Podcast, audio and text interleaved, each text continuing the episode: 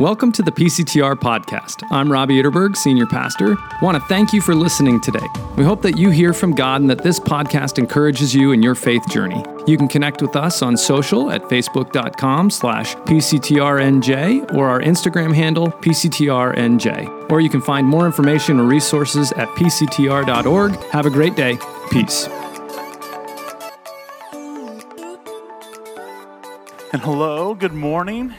Um, my name is Christian. If we haven't had a chance to meet, I'm one of the pastors here at PCTR. Robbie is having an extended um, Thanksgiving uh, vacation, and so that is good. We love having him refreshed and ready as we kind of get ready for the Christmas season, which is a very busy season here indeed. And um, we have entered into Advent, obviously, with the decorations, with the wreath, with um, the, the songs that we are singing. And we have entered a new church season. And today we are kicking off a new sermon series. The, the series is called Who is Coming for Christmas?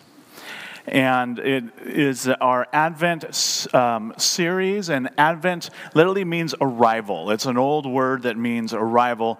And in this series, uh, we're anticipating, recalling again the first coming of Jesus at Christmas. And he comes as the ultimate prophet, the uh, priest, and king. And we'll be looking at each of those dimensions of who Jesus is. But before we get to those in the following weeks, we are going to take some time to consider our own preparation. Advent traditionally is a time of preparation for receiving Christ. And we want to take a look at that. And so today we are considering are you ready? Are you ready for who's coming at Christmas?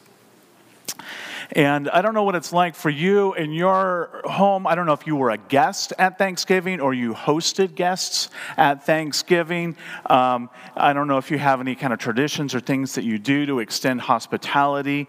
Um, recently, in the month of September, I went on a trip with my uh, mother and stepfather to Europe, and we got to be guests. And um, we went. We started out in Denmark, and we were greeted by a family friend, someone that was actually an exchange student uh, and stayed in my house when I was in high school, when I was a freshman, and we have stayed in touch. And her name is Sue, and we met at the airport. I have a picture for you. Hopefully, we can get that up um, on the screen. There it is. Sue is there on the right, and um, she greeted us. This is in the airport in Copenhagen. She has a sign. It might be a little bit hard to read, but it says, Beware, Christian and Dale and Dovey have invaded Denmark.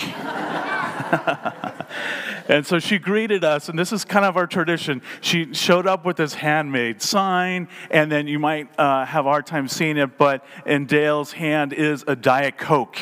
Uh, and she greeted us with cold Diet Cokes, and then my mom has a bag of little snack size Snickers.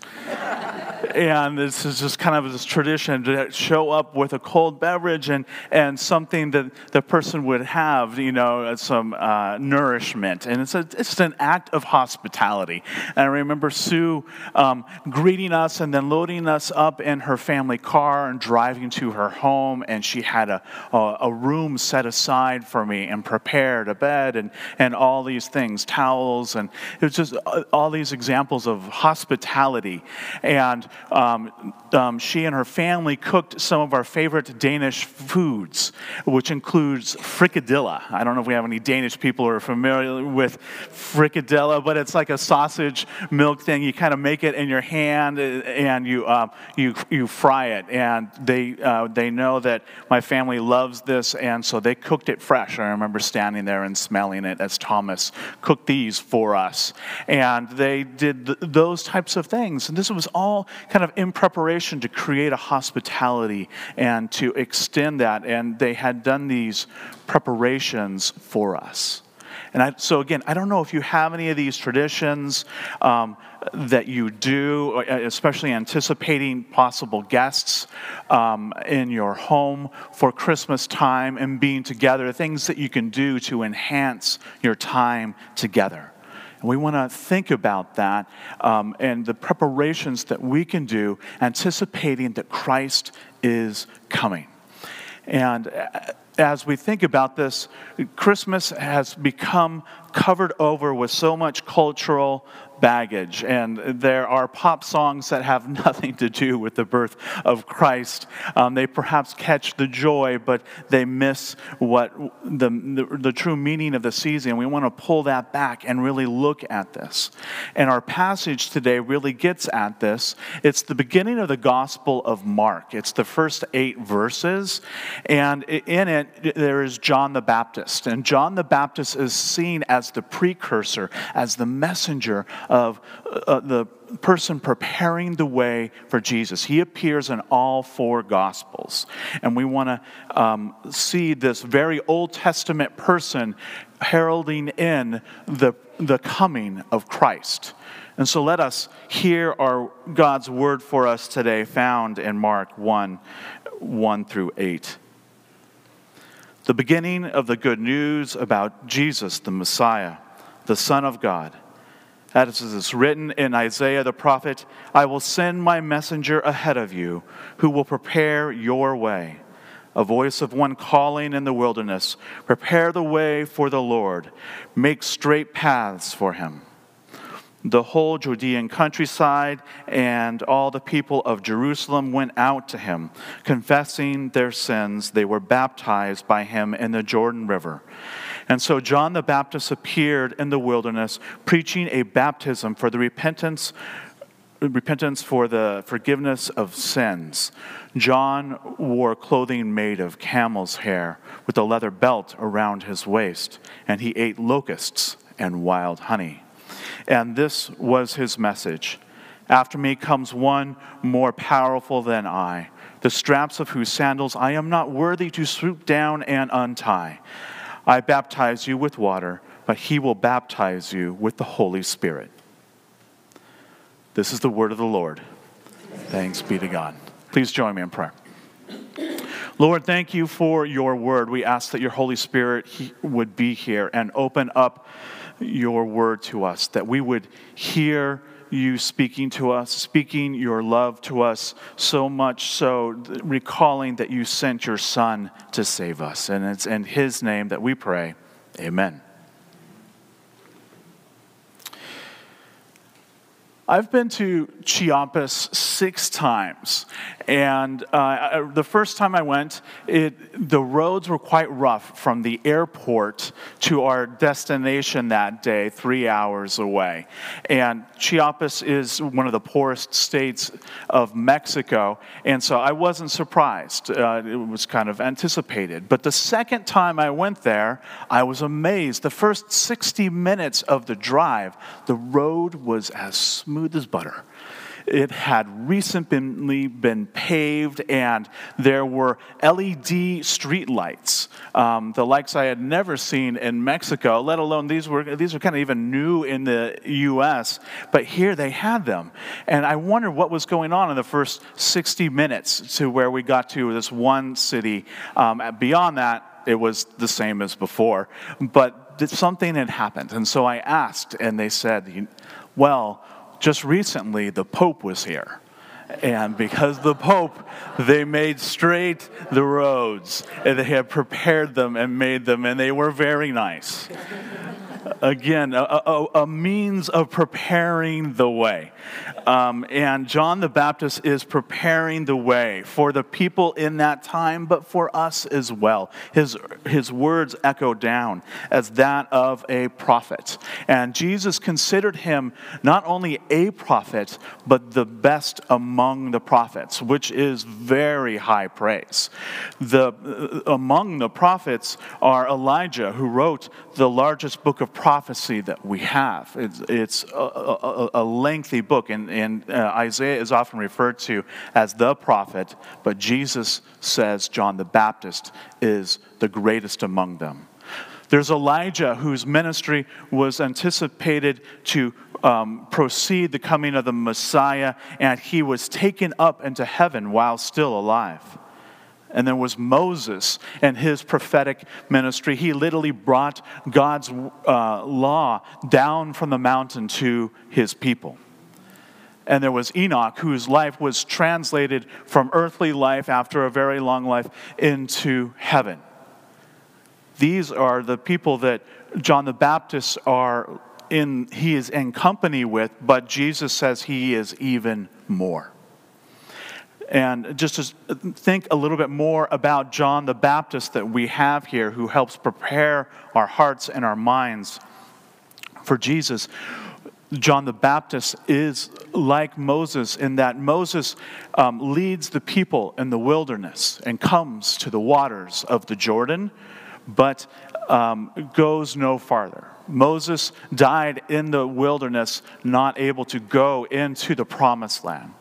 And John the Baptist um, is at the Jordan uh, River, there in the wilderness, um, seeking to guide the people to prepare themselves, but he will not be able to enjoy Christ's kingdom breaking in because he will soon be arrested and then eventually beheaded in um, Herod's household. And so there's some strong similarities between John the Baptist and Moses. Um, John the Baptist has this unusual appearance. We hear these things and we wonder what it means that he has camel's hair and binds himself with a leather um, belt. And I guess we could, because we're so separated by two millennia, it's possible to think, well, maybe that's just how they dressed. I don't know.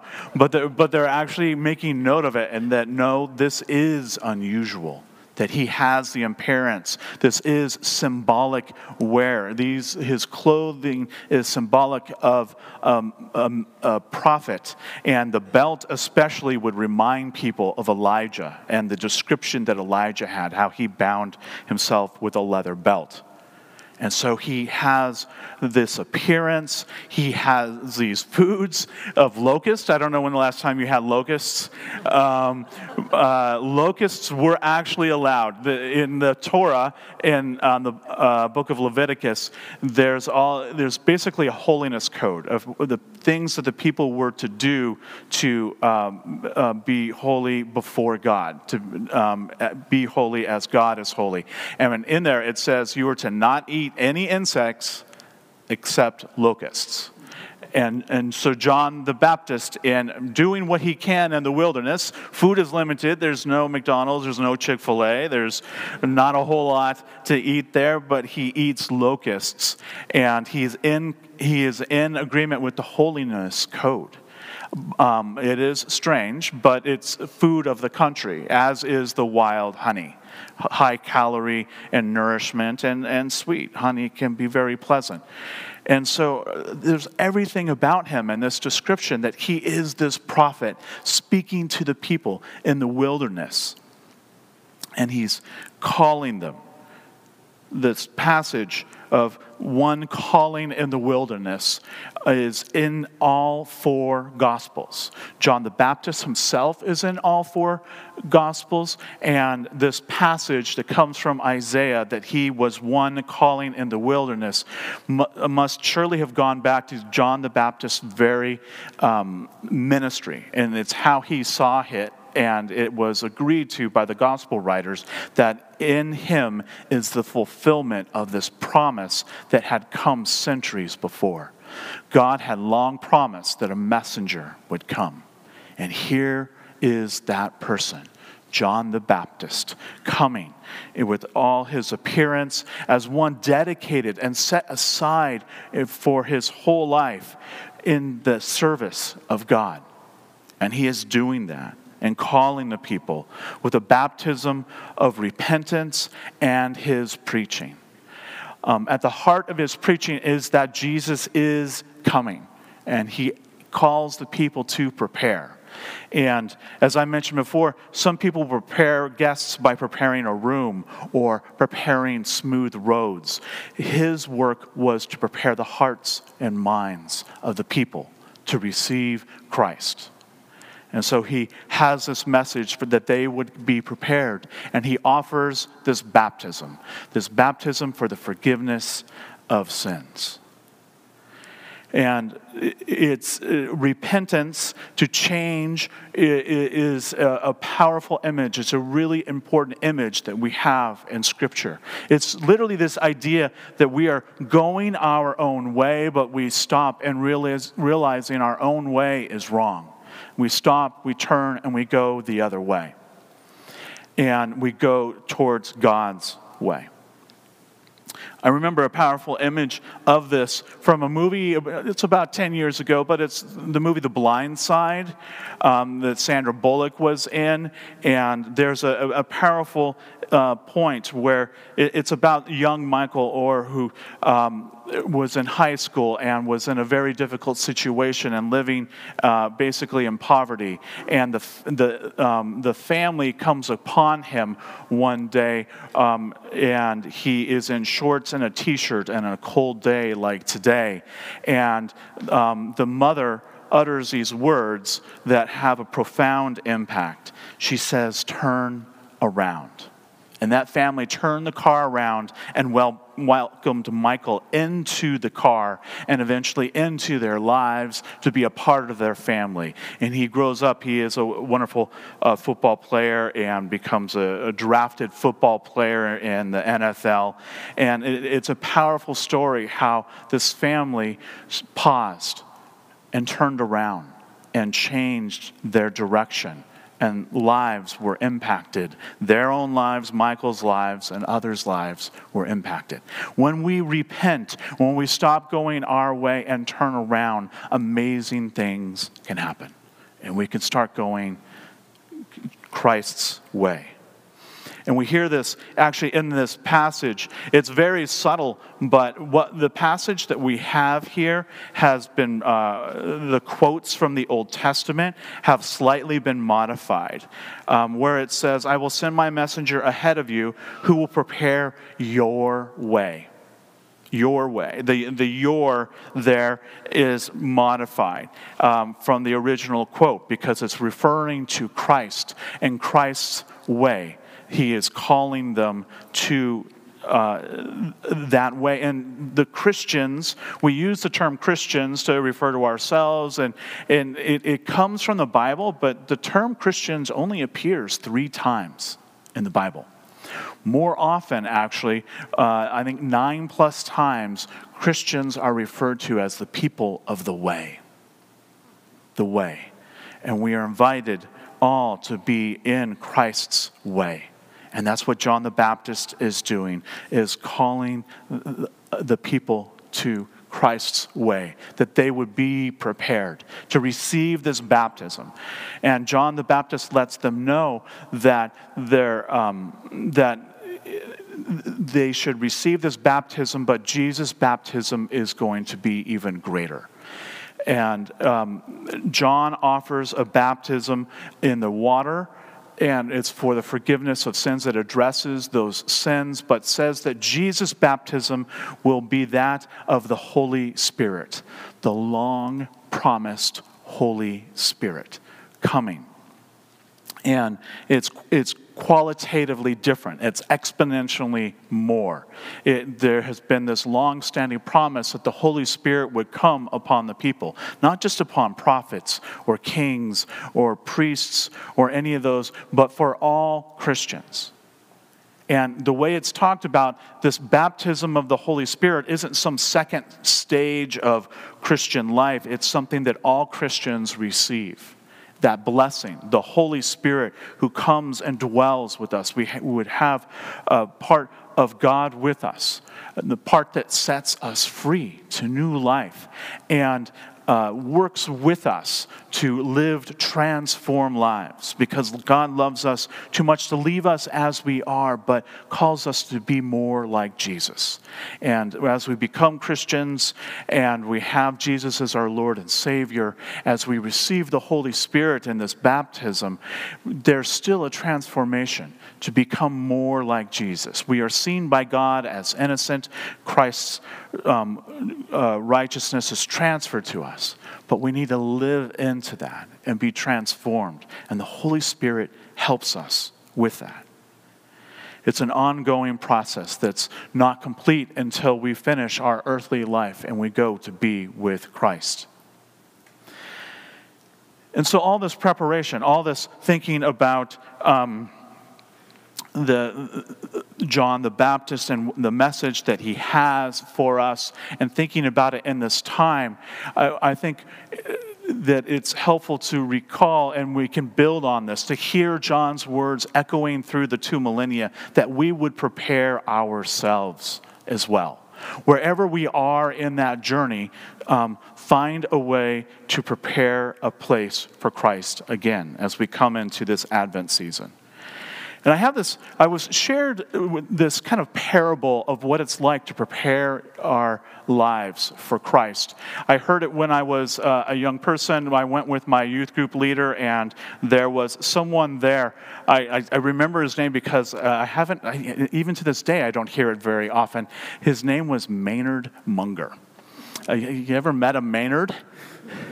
Um, Maynard Munger, and he told me about this parable that his father came up with, uh, Robert Munger. And um, it's this parable of preparing our hearts for Christ. And it, it, it's called, I encourage you to look it up. I'm going to give you just a brief version of it as a way to um, think about how we can prepare ourselves for Christ. But it's called My Heart Christ Home.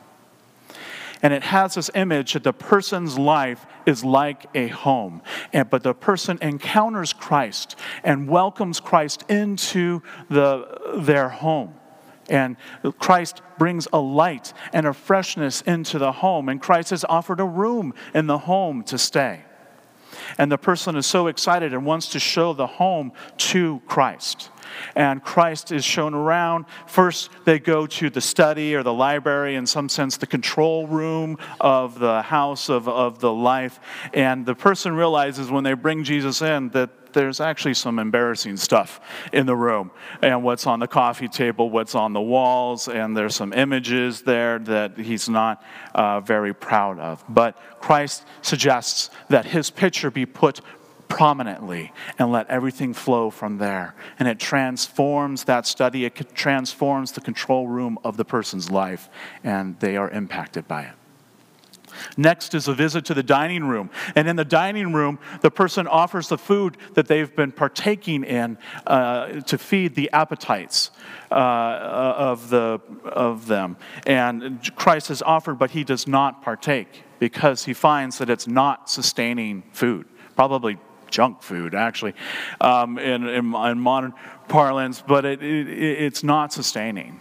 But Christ offers something different. He offers to do His work and His will, and how sustaining that can be.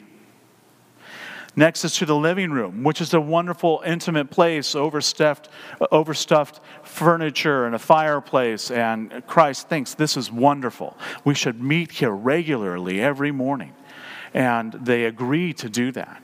And that starts to be part of the habit, although occasionally there's a skipped day, and then it becomes two days and three days and longer. And in one day, the person is, in some sense, coming down the stairs, headed out the door in the morning, uh, head out, and realize that there's light in the room, and goes in and sees that Jesus is there and has been faithful. Even though the person hadn't been faithful, Jesus had been faithful. The person admits that they want to be better connected to Christ and asks Him to help with that and, and pledges to be there and connect. Another area in the home is that of the workshop.